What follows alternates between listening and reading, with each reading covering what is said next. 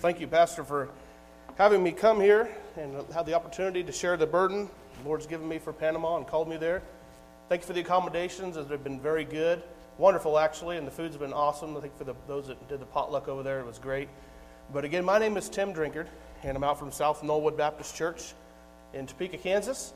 I've also partnered with Maranatha Baptist Missions down in Natchez, Mississippi. And I was up there in Panama on a missions trip in uh, 2009. I went more or less as a tourist than anything else, but uh, halfway through the trip, went soul winning with a couple of young men there, and one of them led me on the backside of a cemetery.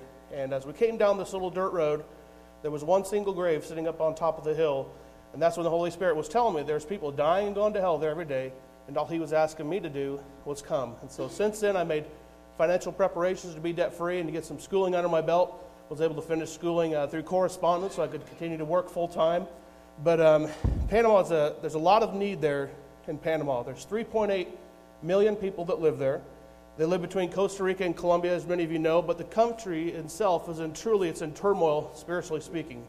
85% is Roman Catholicism is being taught there, being taught in the public schools. The Mormons and Pentecostals have made their way in and have caused a lot of confusion as well. Morally, this country is very corrupt. There's 108 street gangs in a country the size of South Carolina. Um, homes are broken in Panama. The illegitimate birth rate is at 72% because of teen pregnancy is rampant. There are a lot of broken homes, a lot of children running around that do not know what a godly mother and a godly father a godly home even look like. And so, if Hitler had enough sense to invest in children, I think going to Panama is a wise decision to invest in children, invest in the families.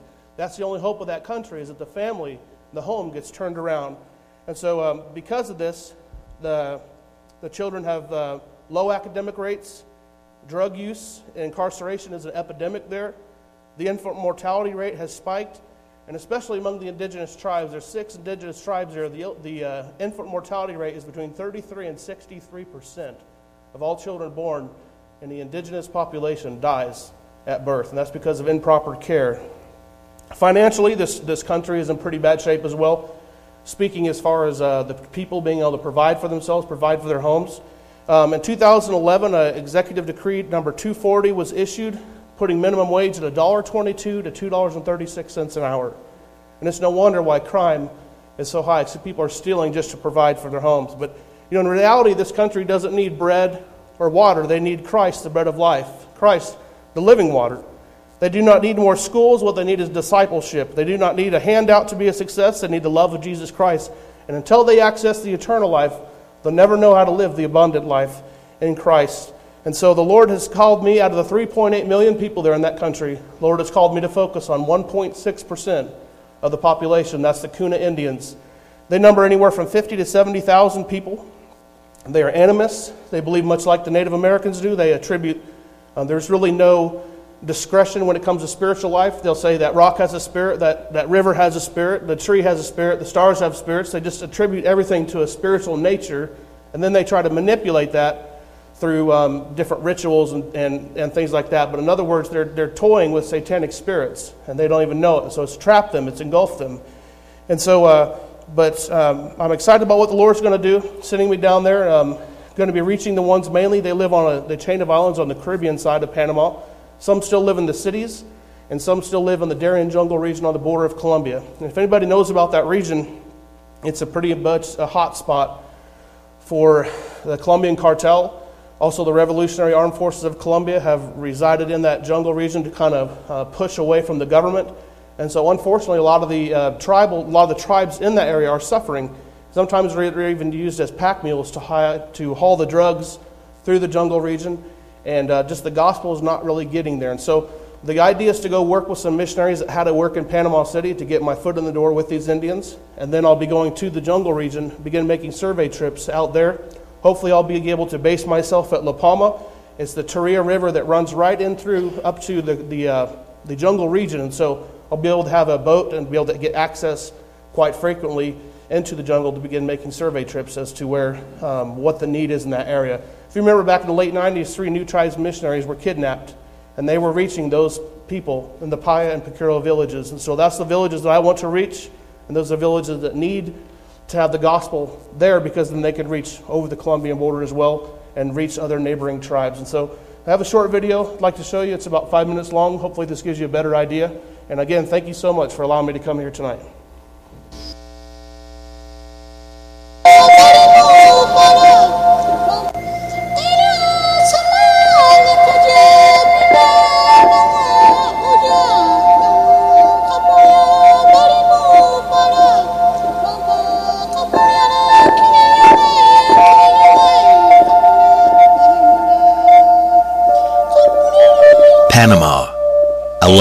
Full of natural beauty and fascinating culture. Yet it is an area desperately in need of the gospel. Less than 2% of the country claim to know Christ as their Savior, and in certain societies, knowledge of Christ is non existent. On the San Blas Islands of Panama live the Kuna Indians. The Kuna Indians fled to these small islands to avoid persecution from the invading European nations they have found peace from the physical pain, suffering, and capture from their oppressors. Yet they have allowed themselves to become enslaved to a spiritual suffering as they have become involved in demonism, spiritism, and idol worship. Now, 50,000 Indians populate the Kuna tribe, making them the largest indigenous group in Panama. Yet, despite their growing numbers, the Kuna have yet to have access to a clear presentation of the gospel Separated from the main areas of Panama, traditions and spiritual darkness have a strong hold over the island. Most Kuna practice animism, worshipping spirits and believing that God is now far from them. The small number that profess Christianity have followed the false teachings of Mormonism or the Catholic Church. As men, women, and children search for hope in small wooden idols and false beliefs, they remain unaware that they are in need of a Savior. All the Bible was destroyed. From the first word in the book of Genesis to the last word in the book of the Revelation, there would still be enough gospel left in John 3.16 to save the world.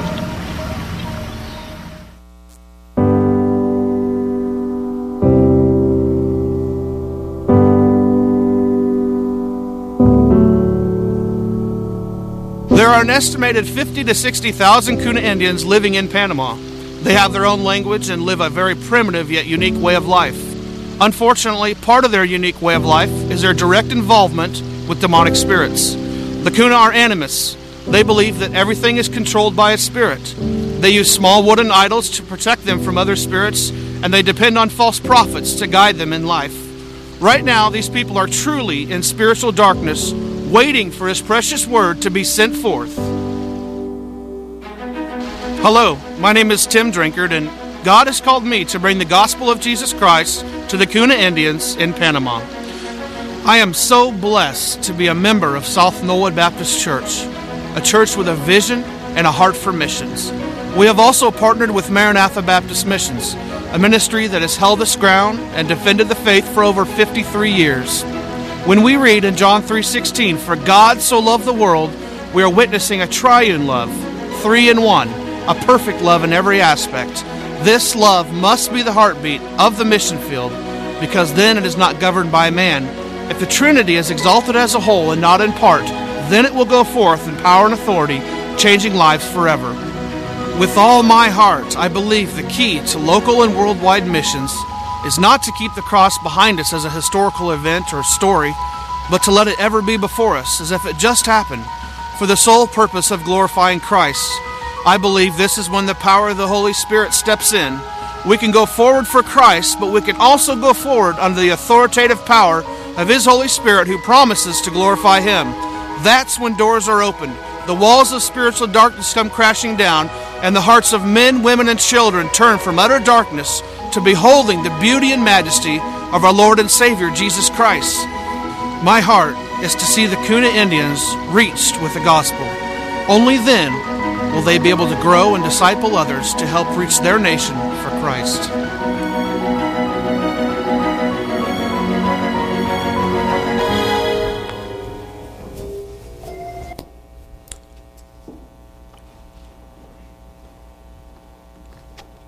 Thank you. All right, if you have your Bibles, turn to Matthew chapter 14.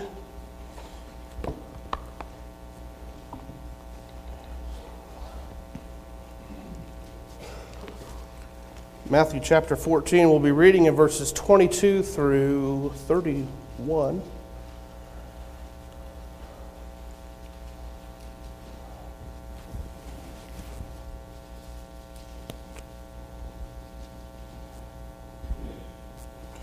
We actually won't start reading right away. We'll just kind of get into the message for a minute. All of us, I believe, are too familiar with failure in life. I think many people would here would agree. Many have set their eyes on something and missed the mark, and it's not very fun when you miss the mark or you fall short of a goal that you have. Uh, many of us had had great intentions to finish something, but we've never actually been able to finish. And, you know, somehow we managed to pick up the pieces and move on. I think, you know, consciously or subconsciously, we separate ourselves from that loss so that we can continue to move forward, so that emotional damage is minimal. It's kind of a way that we separate ourselves psychologically from the impact of failure. And so we must have the ability to disconnect ourselves from the impact of frequent failure in order to keep moving on. In other words, we get over it. It's almost not taken personally when we fail. I think because a lot of times in this society we have a lot of outs. We could blame uh, kids, neighbors, coworkers. We could blame family members. We can say when we fail, it wasn't meant to be that way. Why wasn't prepared or I wasn't given the proper tools. And so I think if we examine all the times that we failed, we'd be here for years in each and every one of our own lives. Failures with humanity is inevitable. I think it's fascinating to me how quickly we move on when we fail. And I think that's, that's neat. The Lord has put that in us to kind of move on, to keep going forward, to keep pressing on. But how about when it comes to faith? You know, there's a lot of insufficiencies when it comes to life. No one has to tell us where we lack. In fact, for the one good thing that you see about me, there's a hundred other things that need work in my life. You know, things get very personal, though, when we enter into a situation with faith and the situation fails. We say, suddenly it's not so easy to emotionally disconnect ourselves from that failure. We reflect over why and how things went wrong. When we included God, we prayed, we asked for faith, and nothing happened. Failure in a task or a goal or a situation that we had when we fail can become very disheartening. In fact, it can become downright depressing. We can become distressed or at a loss for words, insecure, frightened, offended, angry, hurt. But if not careful, we'll begin to withdraw ourselves from the Lord. The question comes up then why, Lord, when I had faith in you, was there not victory? And to understand why there wasn't victory, I think we have to understand this one thing our faith is defective. You may ask, well, why did God give me defective faith? If God, God, if God equips, if God provides, if God moves us forward, then why did He give me a defective faith? And the answer is He didn't. But There's a difference between our faith, which fails, and true biblical godly faith. Our faith fades quickly and requires circumstances to discern truth. You notice that we often take, we try to calibrate, we try to look at certain circumstances, and then we know how much faith to apply in order to get the truth. But godly faith gives us the truth right off the bat and then gives us the faith to proceed with that.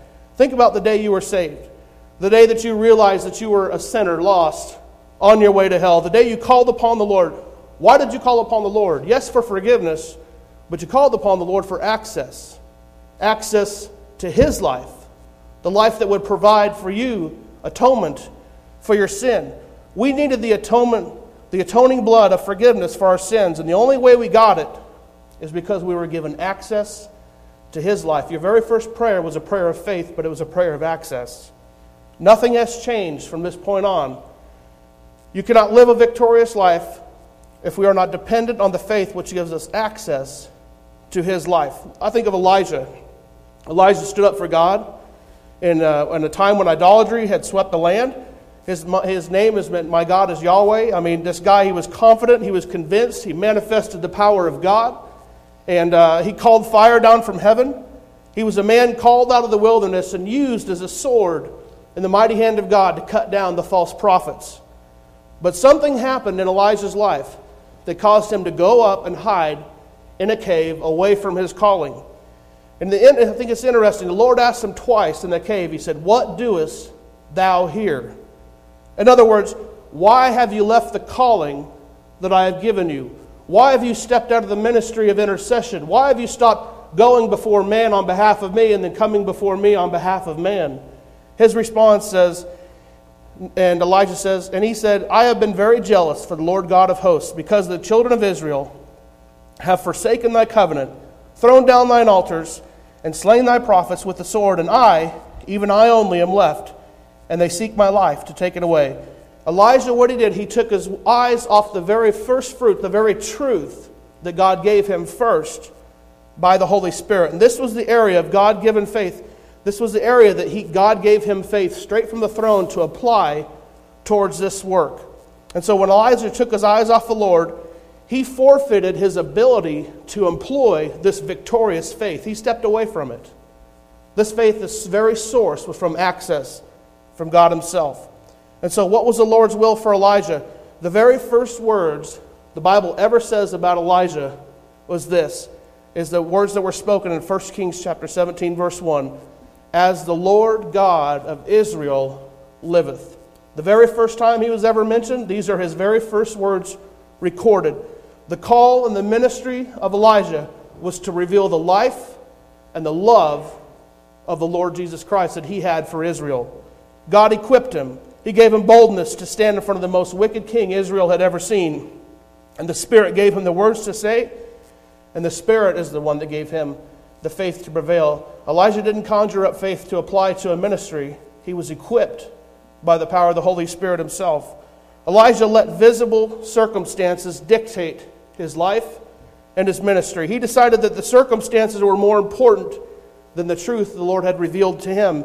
And because of this, he stepped out of the work in which he was being given godly faith for so that he could manifest the life of Christ.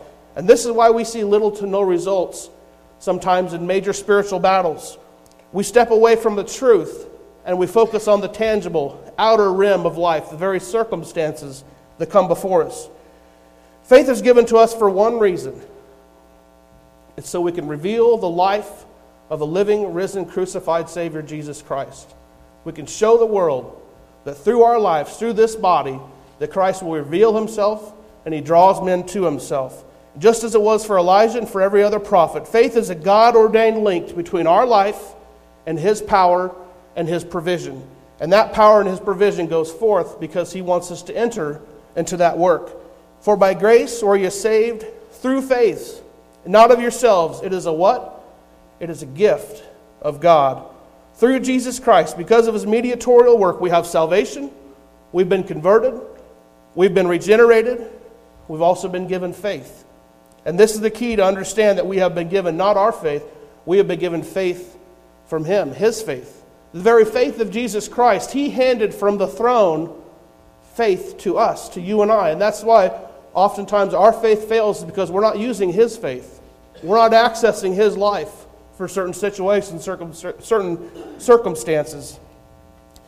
Philippians chapter 2 verse 13 says, "For it is God that worketh in you both to will and to do his good pleasure." But at first he says to will Okay, it's God's work to plant a will in your heart. So, in other words, we'll never make the right choice and know what to do. We'll never know what work of faith to enter into without, the first, without first the Lord planting it in our hearts. And so we must realize that faith is divine initiation. The Lord plants into your heart what work He wants you to enter into, and He gives you the faith to follow through that. The Lord must prick our, prick our hearts first. He doesn't want His precious faith to be thrown into the wind, to be thrown at any old work. There are certain works He wants us to enter into, and He never expects us to enter into a work in which He's not prompted our hearts to enter into. John 6:44 said, "No man can come to me except the Father which hath sent me draw him." We do not come to Christ in true biblical faith if we're not first drawn to Him to enter into that work. And if God asks us to enter into a work, we must respond to receive the fullness of the power of the Holy Spirit. The disciples were out on the uh, ship in the sea, and we'll go to our text now. And the scripture tells us in chapter 14, verse 22 And straightway Jesus constrained his disciples to get into a ship and to go before him into the other side, while he sent the multitudes away. And when he had sent the multitudes away, he went up into a mountain apart to pray. And when the evening was come, he was there alone. But the ship was now in the midst of the sea, tossed with waves, for the wind was contrary. And in the fourth watch of the night, which would have been about three o'clock in the morning, Jesus went unto them, walking on the sea. And when the disciples saw him walking on the sea, they were troubled, saying, It is a spirit. And they cried out for fear. But straightway Jesus spake unto them, saying, Be of good cheer, it is I, be not afraid. And Peter answered him and said, Lord, if it be thou, bid me to come unto thee on the water. And he said, Come. And when Peter came down out of the ship, he walked on the water to Jesus, to go to Jesus. But when he saw the wind boisterous, he was afraid, and beginning to sink, he cried, saying, Lord, save me. And immediately Jesus stretched forth his hand and caught him, and said unto him, O thou of little faith, wherefore didst thou doubt? Verse 29, Christ said to Peter, one word, he said, Come. Now we just read in John chapter 6, verse 44 No man come to me except the Father which hath sent me draw him. So God was drawing Peter to himself through Christ. He was bidding him to come out on the water. And what happened? Verse 29, it says, He walked on the water. You know, there have been, been many great men through the ages the Apostle Paul, Isaiah, Jeremiah, John the Baptist, Solomon, a man full of godly wisdom. But uh, men like D.L. Moody, and probably one of my favorites is Christmas Evans, the great revivalist of Wales. There have been men who the world is not worthy of, have served in silence. Great men of God who have visited the fatherless and the widows on a daily basis. Men who go silently into the nursing homes and the homeless shelters, visiting the unwanted and the unlovely. I think we could mention great men of God here all night. Men full of faith, but neither you nor I can ever name one man who was ever walked on water like Peter. And it wasn't because he had more faith than you and I, it was because the Lord asked him to come. No one has ever walked on water since then because the Lord has never asked anybody to. And if he did, he would give you the faith to do it. He lived out the faith that Christ was actively giving to him because he was accessing Christ himself. And think about the faith of Christ. Think about the miracles that we've seen throughout scriptures. I mean, there's 37 of them mentioned in the four Gospels alone. And then John says, and there are so many other things which Jesus did, the which, if they should be written, every one, I suppose that the world itself could not contain the books that should be written. Amen. Jesus, he healed the deaf, and, uh, deaf man, fed the 5,000, heals uh, blind man in Bethsaida. He heals a boy with a demon does the uh, miraculous temple tax in a fish's mouth. I mean, we could go on and on. He heals a crippled woman, uh, ten lepers, Bartimaeus, the, the story where he withers the fig tree and heals the servant's severed ear. I mean, on and on and on. We witness miraculous things that Jesus Christ did. But not one miracle was performed by Christ without faith from God Himself. His source for faith was God the Father. And so Christ was fully God and fully man. There's a Greek word that's called hypostasis, and most popularly, you can see it in Hebrew. Uh, it's used five times in the New Testament. Hebrews chapter 1, verse 3, it talks about attaching this Greek word to the person of Jesus Christ. It's when the divine God, Jesus Christ, and the body of a man, they come together in the one person, Jesus Christ. When Jesus Christ, the deity, enters and joins together with the human nature. And so there's also another word called the uh, kenosis. It means that Christ emptied himself to become subject to divine will.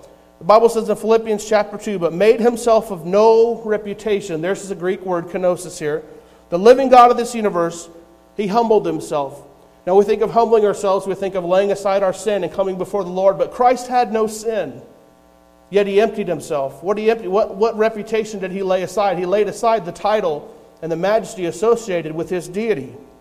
And so he took upon the form of a servant and was made in the likeness of man. Why? So he could be completely and wholly submitted and receptive to divine will, God's will. And because of this, being in, a state where he was emptied, he wanted to. Re, he was. Uh, God was equipping him to receive his divine will, and he did this through imparting him the Holy Spirit. The Bible says, Now when all the people were baptized, it came to pass that Jesus also being baptized and praying now, the Bible doesn't give us what he prayed for, but we see the results of his prayer. The heaven was opened, and the Holy Ghost descended in a bodily shape like a dove upon him, and a voice came from heaven which said, Thou art my beloved Son, in thee who I am well, I am well pleased. If the Holy Spirit was necessary for the ministry of Jesus Christ to reveal the will of God, how much more is it necessary for you and I, for the Holy Spirit, to we have access to Him to reveal the life of Jesus Christ? Not just the life of Christ in heaven, but the life of Christ in us, who He wants to reveal in this flesh. The missionaries, uh, the Kretzmans, were missionaries driving one morning to a meeting. They were driving on I 74 in North Carolina, and he was with his wife and two daughters when their minivan hit a, a patch of ice on a bridge near uh, exit 6 i think they said around 7.30 in the morning the minivan left the roadway and struck an interstate sign causing heavy damage on the right side of the vehicle he said the minute i crossed over that bridge it was almost as if the van took itself matthew said i slid off the road and went on the grass and i didn't slow down i just kept going moving towards that pole. And he's not talking about any pole, he's talking about the biggest, most gigantic. You've seen those big, huge interstate signs that hold like the truck stop signs, those things. He was talking about one of those.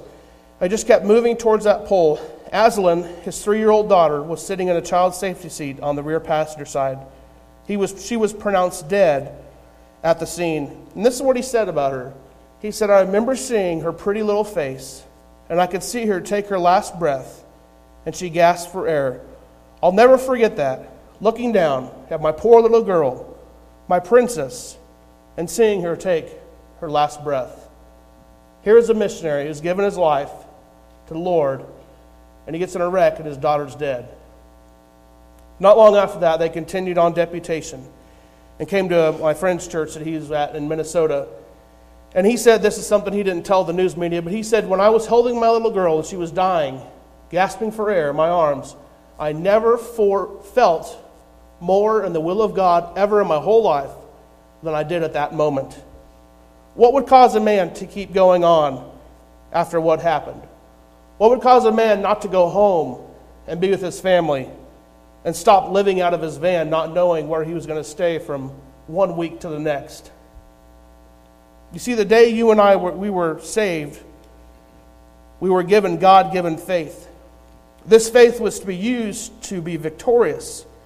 This was the same faith given to Elijah to reveal the will of God. This is the same faith that Christ had to reveal the Father. And now you and I have that same faith to reveal the life of Christ. What would cause him to say that he'd never felt more in the will of God? I believe it was Christ inside of him, giving him that reassurance, giving him the ability to press on. See, Brother Kretzmann had died to himself long ago when he decided to be in the will of God. And now Christ was living his life through Brother Kretzmann. When you surrender to the Holy Spirit, you allow Christ to literally live and reveal his life in you, always bearing about in the body the dying of the Lord Jesus. Paul said this we're always bearing about our Savior, always, Him dying, the very Savior that we come here to worship. He's inside of our bodies right now. We're always carrying him about with us. Why? Our loving and dying Savior who laid aside his majesty that the life of Jesus might be made manifest in our body, for which we live are already delivered unto death for Jesus' sake, that the life also of Jesus might be made manifest in our mortal flesh. This takes away of trying to earn your way to Christ. This takes away of many times you hear uh, in a lot of different churches people trying to earn their state of righteousness, trying to go into different works. I'll work in this ministry, I'll do this, I'll do that. Pretty soon the Bible becomes a list of do's and don'ts instead of a way to access the living Jesus Christ.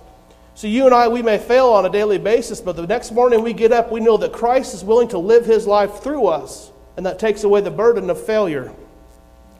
The Holy Spirit, true unfailing faith, is a faith which says, Lord, I believe you live inside of me, and that's the life I want to access. And by faith, I want to access that life.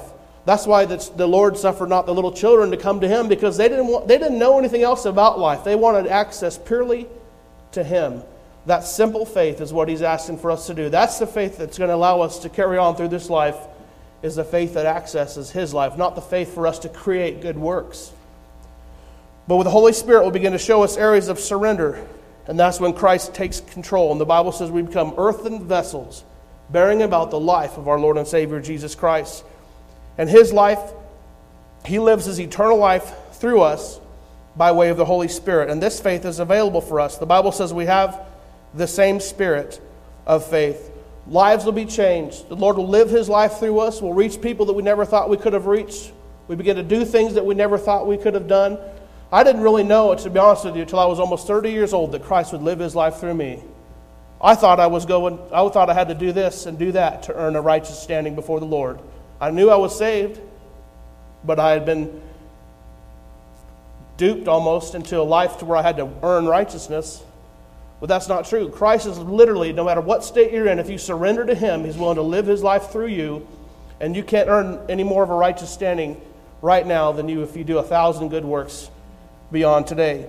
So, in the life that we are asked to be engaged in, in situations and works, there are far more greater, greater than we can handle. You know, I think about deputation. I know it's a lot more than I can handle.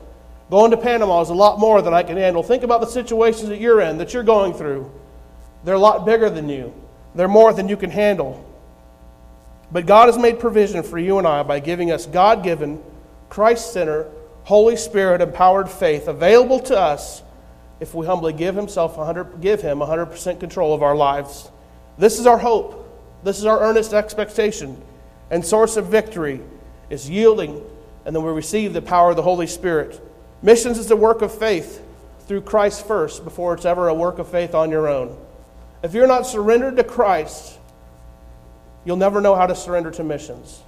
If there are areas in your life that you hold on to, that you, that you think are very important, and that Christ is pricking your heart, drawing you to Himself, that you're not surrendering, you're hindering the work of the Lord in your life, and eventually you affect lives around the world that you never know. I think we're going to give an account one day and we're going to at least see the fruits or see what happened for the lives that we could have reached.